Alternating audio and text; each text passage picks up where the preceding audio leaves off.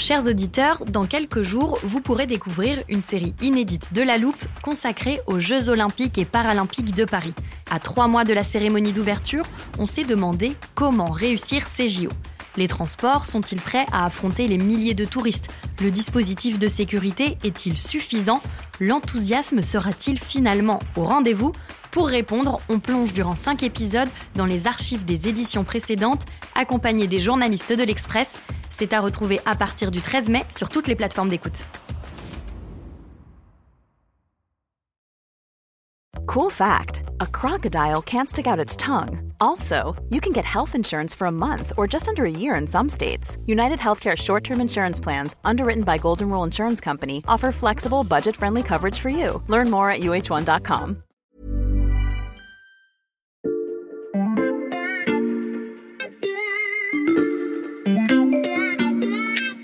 Salut, c'est Xavier Yvon. Nous sommes le mercredi 14 septembre 2022. Bienvenue dans La Loupe, le podcast quotidien de l'Express.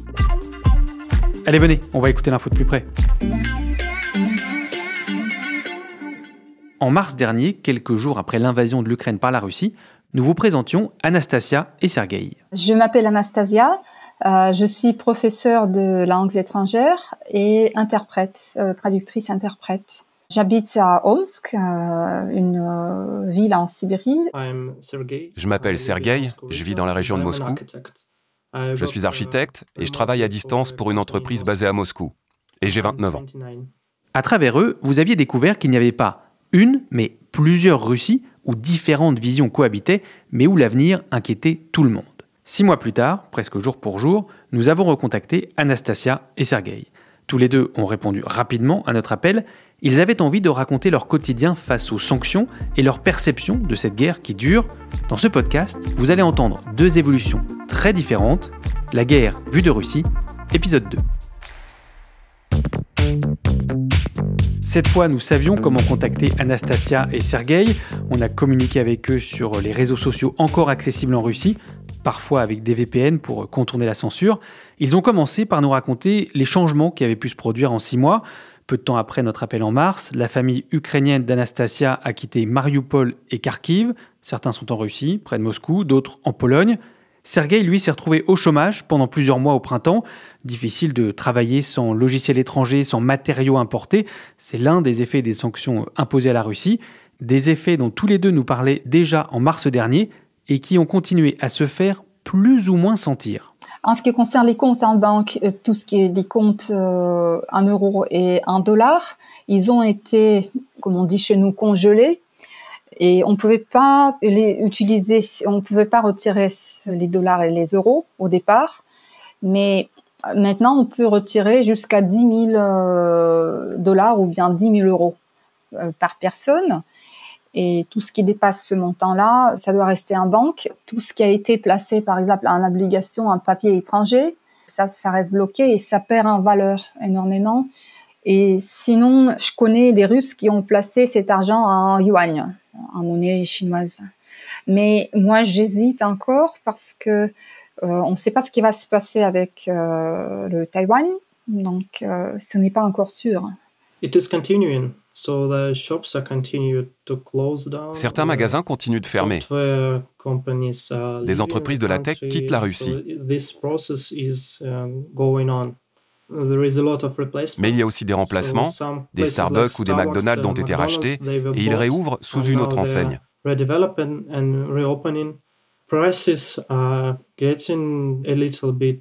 Quant au prix, il continue de grimper. Uh, Certains produits, notamment les produits ménagers, ne sont plus disponibles. Ils essaient de les remplacer par des produits locaux. Uh, par exemple, la lessive uh, ou certains alcools comme la bière. Au départ, c'est vrai que beaucoup de euh, sociétés étrangères sont parties. Un peu plus tard, certaines, ils ont annoncé qu'ils euh, suspendaient leurs activités, mais euh, actuellement, le gouvernement, il a tout repris sous son contrôle et tout euh, refonctionne à nouveau. Certaines usines, certains magasins ont été vendus bon marché aux businessmen russes ou bien on parle carrément de la nationalisation, sauf que ça a été fait moyennant une vente quand même. Pour éclairer ces témoignages, nous avons également rappelé Anne Le Bonjour. Bonjour. Vous êtes sociologue, enseignante à l'université Paris-Nanterre et spécialiste de la Russie. On vient d'entendre Anastasia et Sergei expliquer qu'il y a certes quelques produits en rupture de stock, mais que les boutiques sont ouvertes, que les usines tournent. Est-ce que c'est représentatif de ce que vivent les Russes au quotidien, Anne Le effectivement, on serait passé à côté du pire, entre guillemets, hein, je ne sais pas moi qui dis ça, que finalement, et les sanctions et euh, les conséquences de la guerre ne sont pas si euh, terribles euh, dans la vie quotidienne et que finalement, on s'en sort plutôt pas si mal. Alors, évidemment, tout ça est très orchestré par les discours de la propagande gouvernementale aussi. Hein. Donc, il y a une, une stabilité qui finalement vient presque pourrait presque venir conforter, en tout cas une partie de l'opinion, dans le fait que, ben voilà, les dirigeants ont une, une, politique sage, qu'ils euh, savent résister à l'adversité, hein, que face à, à l'adversité de tout le monde occidental et de toutes ces sanctions, etc., et de toutes ces menaces, mais finalement l'économie russe résiste.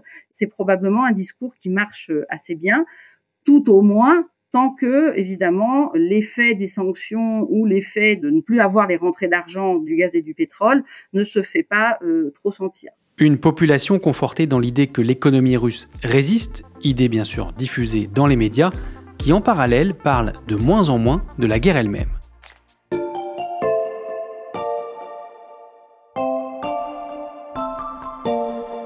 Lors de notre première discussion, Anastasia et Sergei nous avaient raconté comment ils s'informaient, souvent sur les réseaux sociaux et via les médias hors de Russie. C'est d'ailleurs comme ça qu'ils ont pris connaissance ces derniers jours de la contre-offensive ukrainienne. Il y a six mois, ils décrivaient aussi l'abondance d'images dans les médias russes sur ce qu'ils appelaient l'opération spéciale, mais depuis, les reportages et les débats télévisés ont changé de tonalité. Avant, en mars, on parlait vraiment de la guerre, des opérations. Il y avait des reportages sur ce qu'il se passait exactement.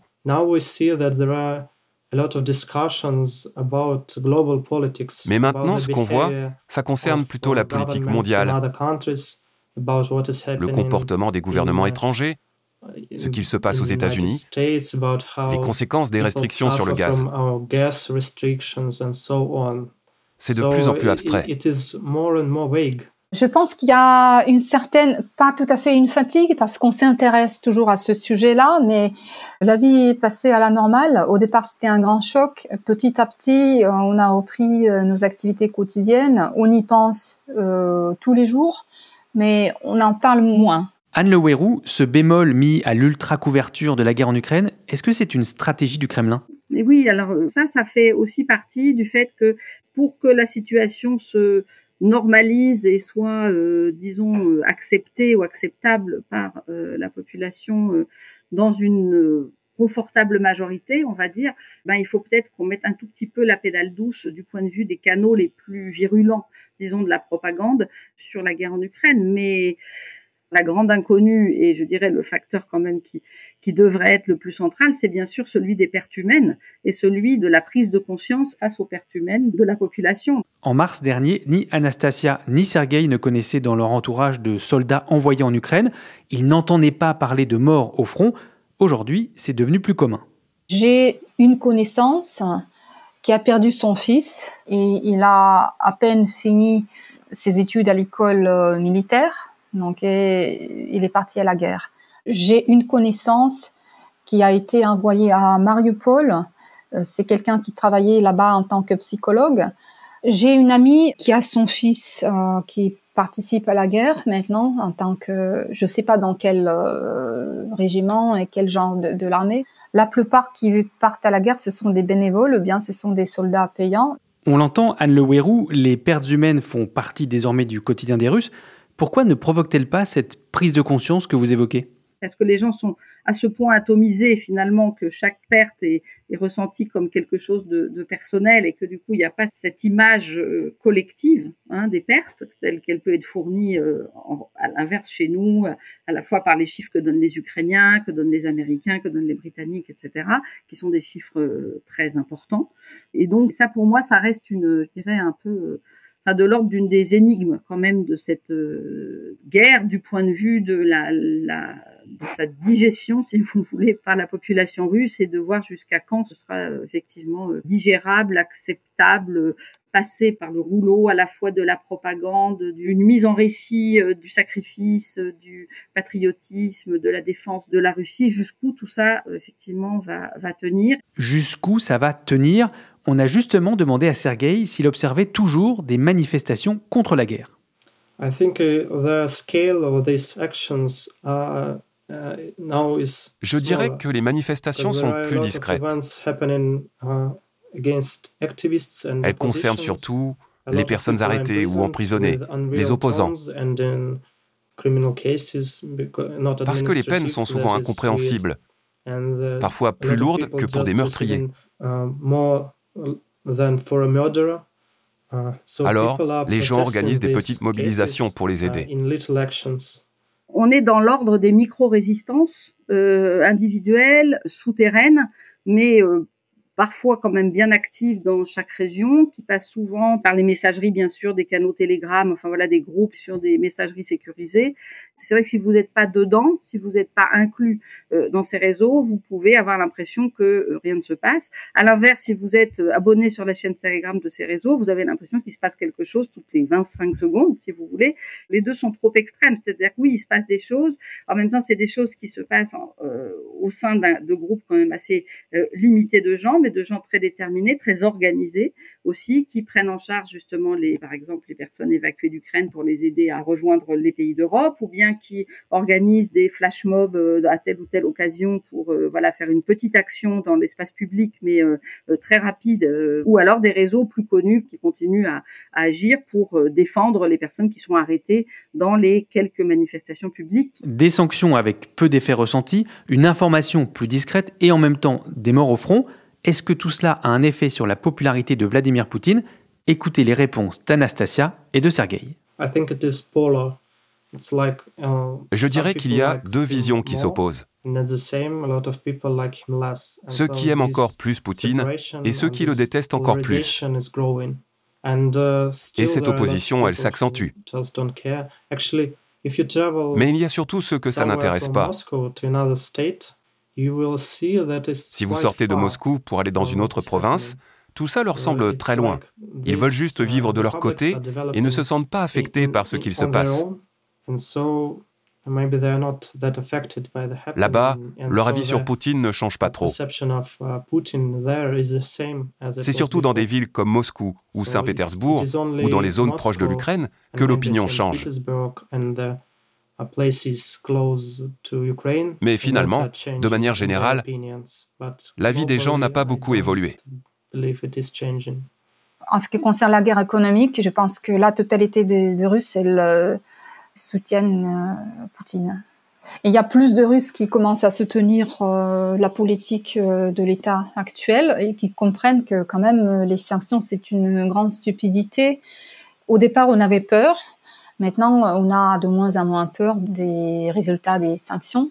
Je pense que euh, il n'y a pas de manifestation aussi parce que en général, les gens sont contents par tout ce qui, peut-être pas tout à fait contents, mais ils attendaient quelque chose, des conséquences bien plus graves, et maintenant tout le monde est rassuré. Anastasia et Sergei ont donc toujours des opinions bien différentes, et vous allez l'entendre, leur avenir semble prendre deux directions tout aussi opposées.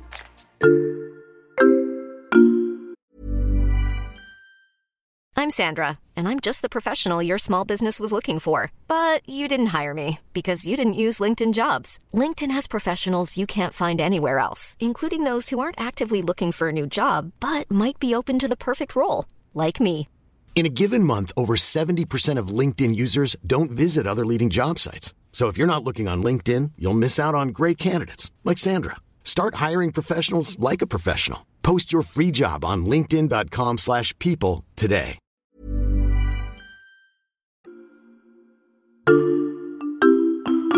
J'aimerais pouvoir rester dans mon pays parce que je suis un citoyen légitime.